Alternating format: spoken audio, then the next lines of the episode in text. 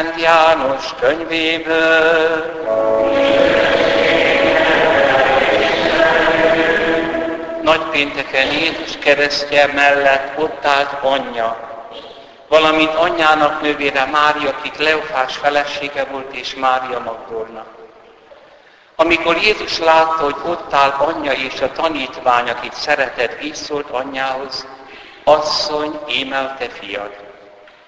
Azután a tanítványhoz szólt, íme a te anyád. Attól az órától fogva házába fogadta őt a tanítvány. Ezek az evangélium igény.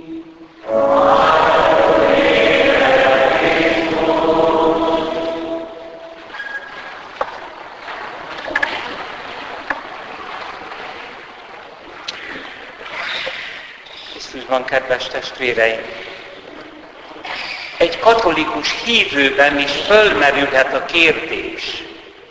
Nem túlzás az, amit Jézus édesanyjáról állítunk, hogy az egyház anyja. Sőt, hogy 2000 év óta egyre többet állítunk róla, és soha sincs vége ennek, és hogy újabb és újabb címeket, rangokat tulajdonítunk neki. Nyilván nem imádjuk. De ennek a túlzó tiszteletnek, amit hüperdúliának nevezünk, van-e egyáltalán valódi, reális alapja, és mi az? Minden esetre Ebben együtt vagyunk a keleti egyházzal, ha csak ők túl nem szárnyalnak minket. Hallgassunk csak bele. Paraklész az Istenségő szűz tiszteletére. Minden szenvedőnek öröme, üldözöttek pártfogója, szegények táplálója, jövevények vigasza, háborúságban szenvedők menedéke, betegek látogatója, minden sínlődőnek oltalmas védelme, öregeknek támogatója, magasságban Istennek anyja, tisztaságos Szűz Mária, kérünk, légy rajta, hogy üdvözöljenek a te híveid.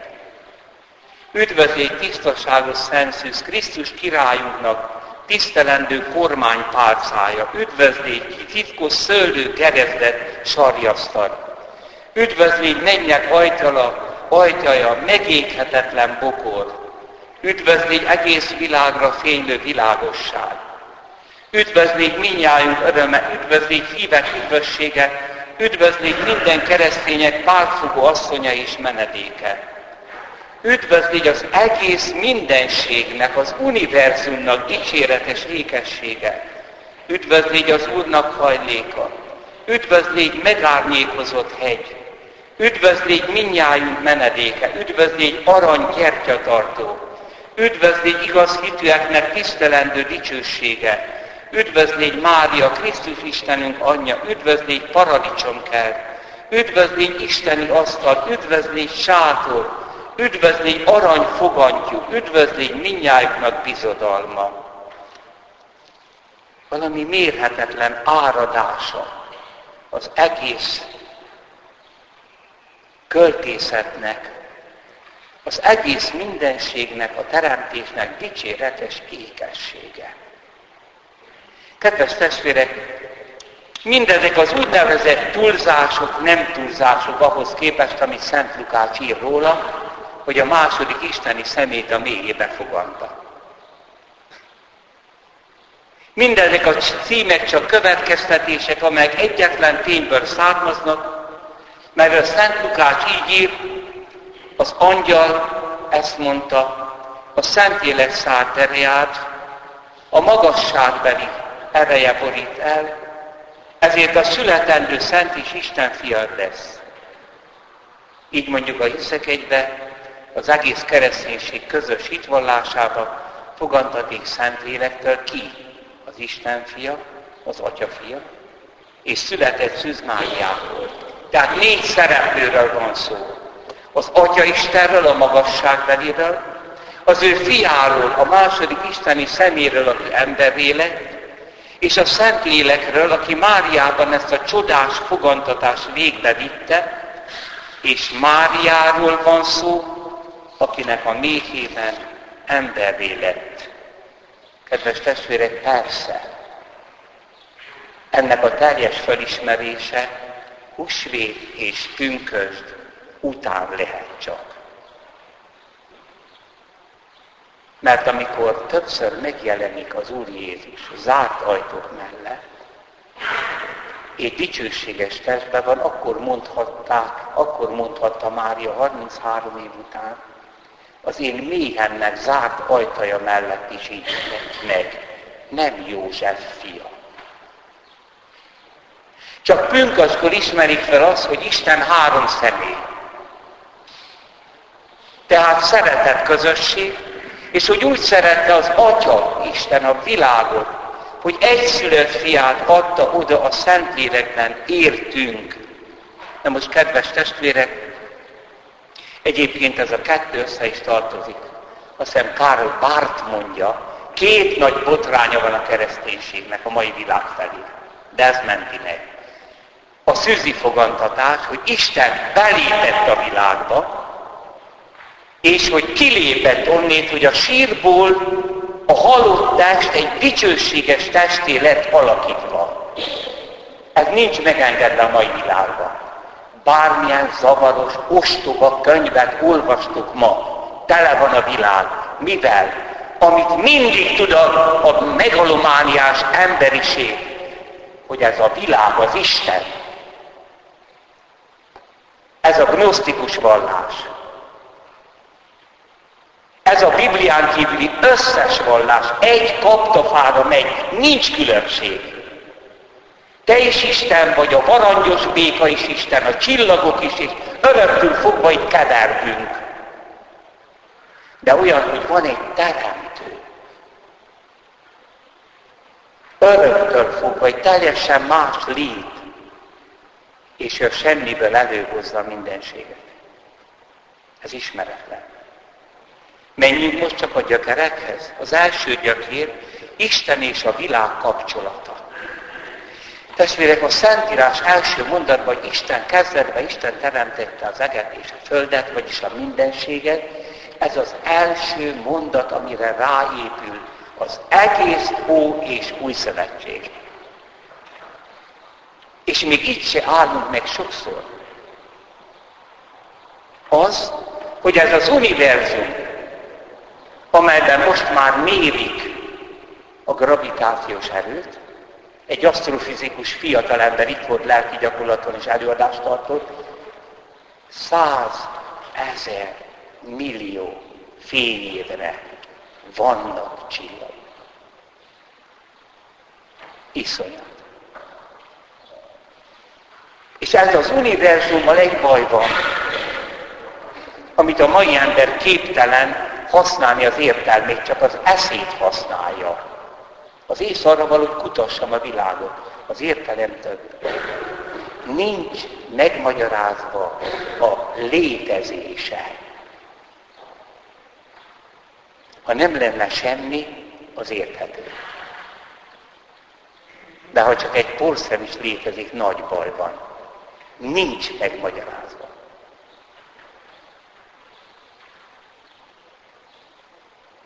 A nem létezés vagyis az magától értetődő világnak be kellene szippantania ezt a megmagyarázhatatlan, létében megokolatlan világot. A nem létezés és a létezés között egy erő működött. Ő a Teremtő Isten. Nagyon kérlek testvérem, ehhez az Istenhez imádkozz. Ne hozza ki kis automata, hogy bedobok két üdvöt, hogy ezt megcsinálja, amit kérek. Nem. Itt, itt nagyobb dologról van szó. Ez Mária Istene. Ez az Ószövetség és az Új Szövetség Istene. Tehát az univerzum nem Isten. Létezésének egyedül egy végtelen, már tovább megokolásra nem kényszerítő, önmagától való, végtelen létező Isten az oka. A másik mélyebb gyökér, ahova most le kell ásnunk, az emberi szabad személy. Na, bennünk veszi fel az Isten a kapcsolatot az univerzummal. Hát kedves testvérek, egy Istennek, a három személy örök Istennek, aki elég önmagának, hát nem játékszereket hozott létre magának, a csillagok őt nem érdeklik. Isten abszolút személyes, csak a valaki érdekli, a valami a számára nulla, az a mi létterünk. És amikor megjelent az ember, na hát, ezért teremtette ezt a hatalmas világot. Mert az ember viszont képessé tette arra, hogy őt megismerje és kapcsolatba lépjen vele, sőt fel is vette az Isten fiúság kegyelmébe, ez a paradicsomi állapot. Mert Isten nem egy tőle elszakadt ember teremtett, hanem egy olyan lényt, aki vele kapcsolatban van. Tehát a testünk lehet, hogy rokona az állatvilágnak, de az énünk nem, mert a szabad. Az nem e világból van. Benne van összefoglalva ez az iszonyatos nagy csillagvilág. Ugyanazon atomokból áll az egész csillagvilág. Bennem viszont személyesül, és azt mondhatom Istennek, te, köszönöm. Ez a pici ember az, amiért teremtette Isten a világot. Az univerzum az csak a testünknek a kitágított léttere. De nincs értelme. Isten nem érdeklik a fadarabok, meg a virágok, meg az állatok, mert nem tud velük kapcsolatot felvenni. Csak az ember. És nyilvánvaló, hogy az embert, amikor megteremtette, akkor olyannak teremtette, hogy megadta a második isteni személynek, az Isten fiúság kegyelm. Azt a kegyelmet fölvet minket az Isten fiának a létébe. Mert Isten egy, Isten egy embert se tudna szeretni. Csak egy másik Istent. Ezért a názereti Jézusba gondolt el minket.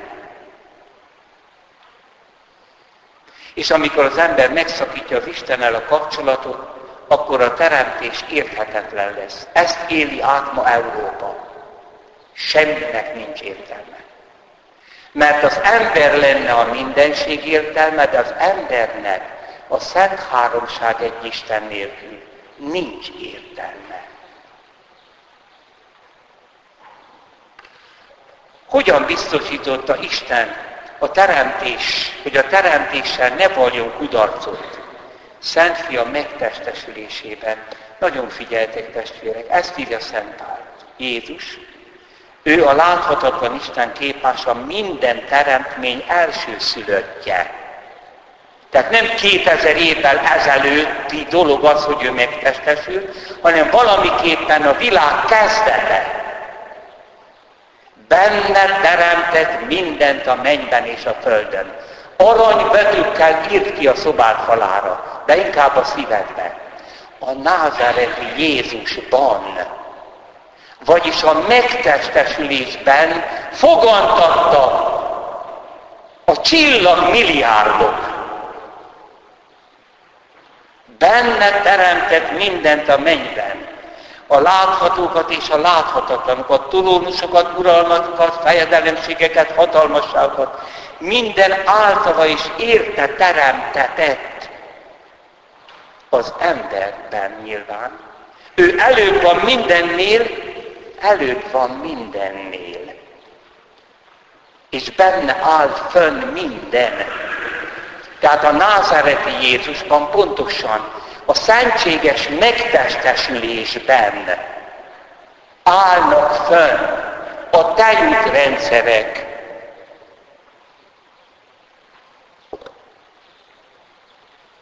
minden általa is érte teremtetett. Azt jelenti, hogy elsősorban a megszemélyesült anyag, az ember Krisztusban lett elgondolva.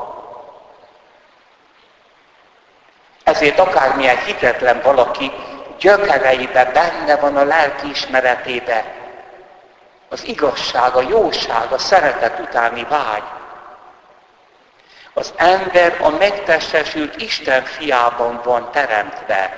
Fölvétetett az ember, Ádám és Éva, az az első embercsoport, amely már nem állat, mert Isten adott neki egy ént mindegyiknek. Mikor megérett az idegrendszerük, nincs előember, az még állat. Aki tudja, hogy van, és aki szabad, az az ember. És ezt az embert rögtön fölvette a mi Jézusnak az Isten fiúságába. Ez a paradicsomi állapot. Ezt szakította meg az emberiség, ez az ősbűn. Így a megtestesült Isten fia, Jézus, mikor eljött, megváltunk lett.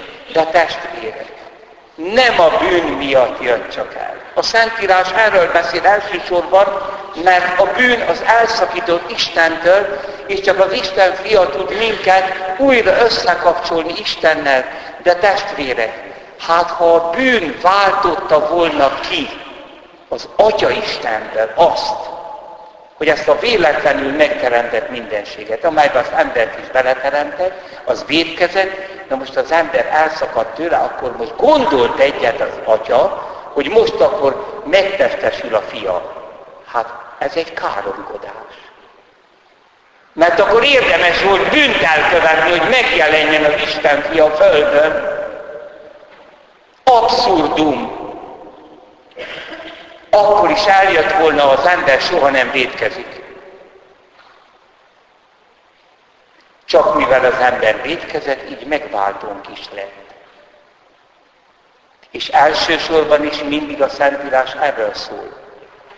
Csak nagyon ritkán sugárzik át például a kolosszai levélben, hogy már a teremtés a karácsonyban van.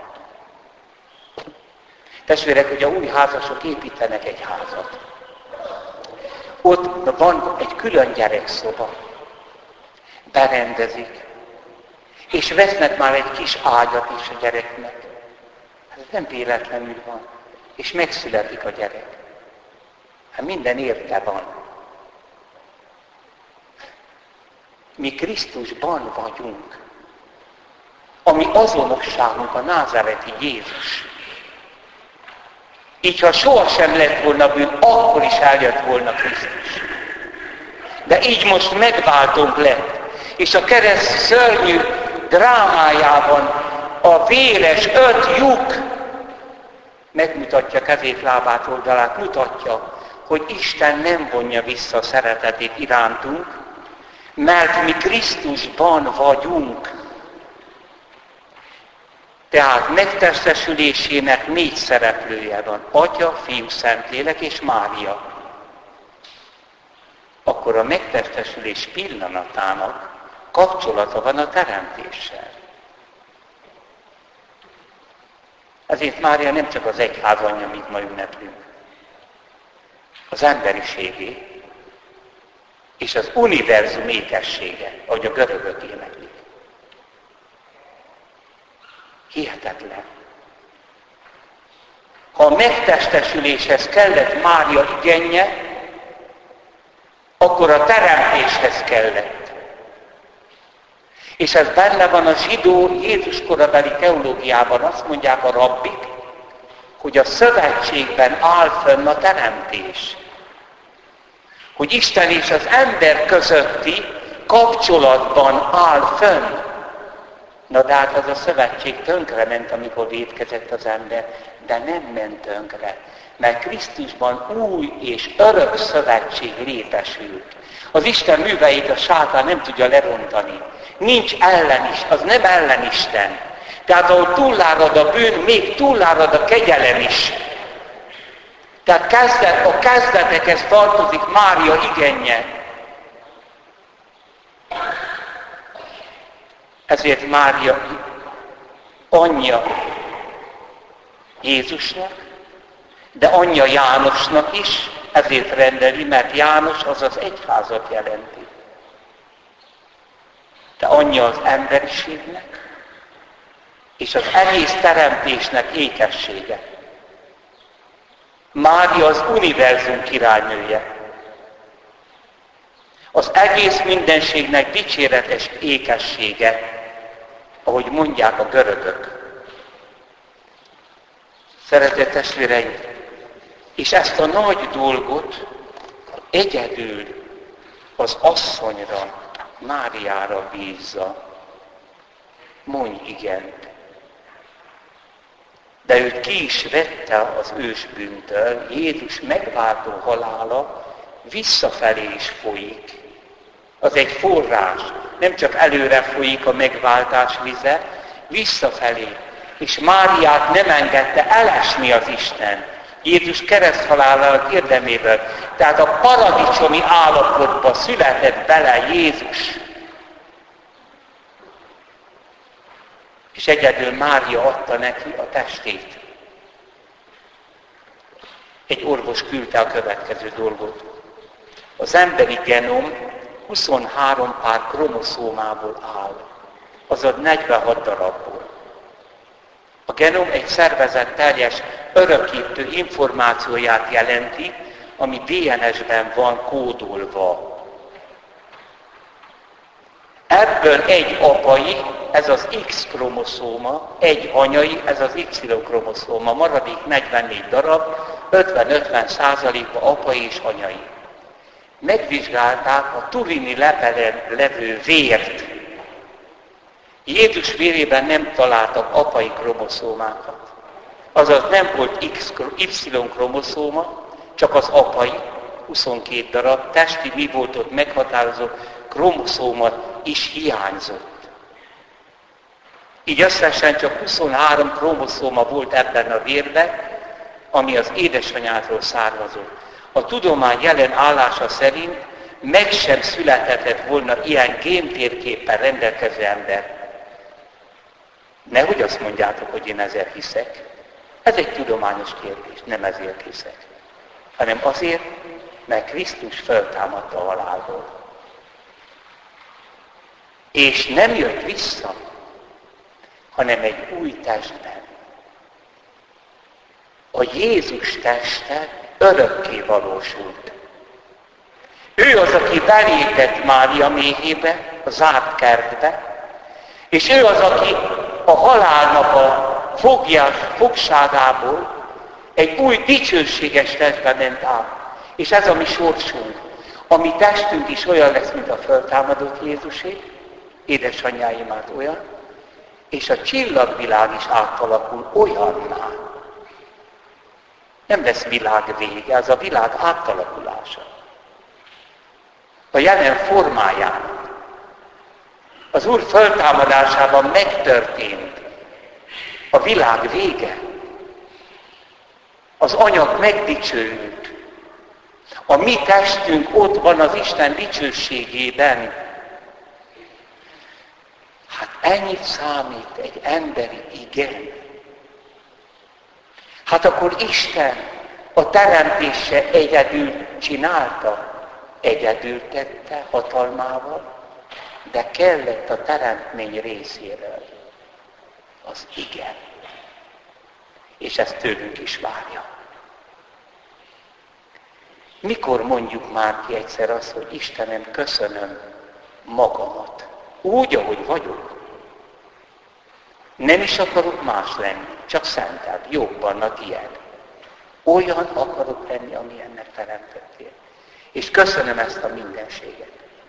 Az Eucharisztia, a Szent Mise Krisztusban ezt a Máriás ősi ember igény, igent nagyítja fel isteni módon, és a Szentélekben az atyának azt mondja, igen, köszönöm, akarom, Amen. Imádkozzunk testvéreim a boldogságos szűzanyával együtt, mert ha ő velünk imádkozik, Isteni fia bizonyal meghallgatja kéréseinket.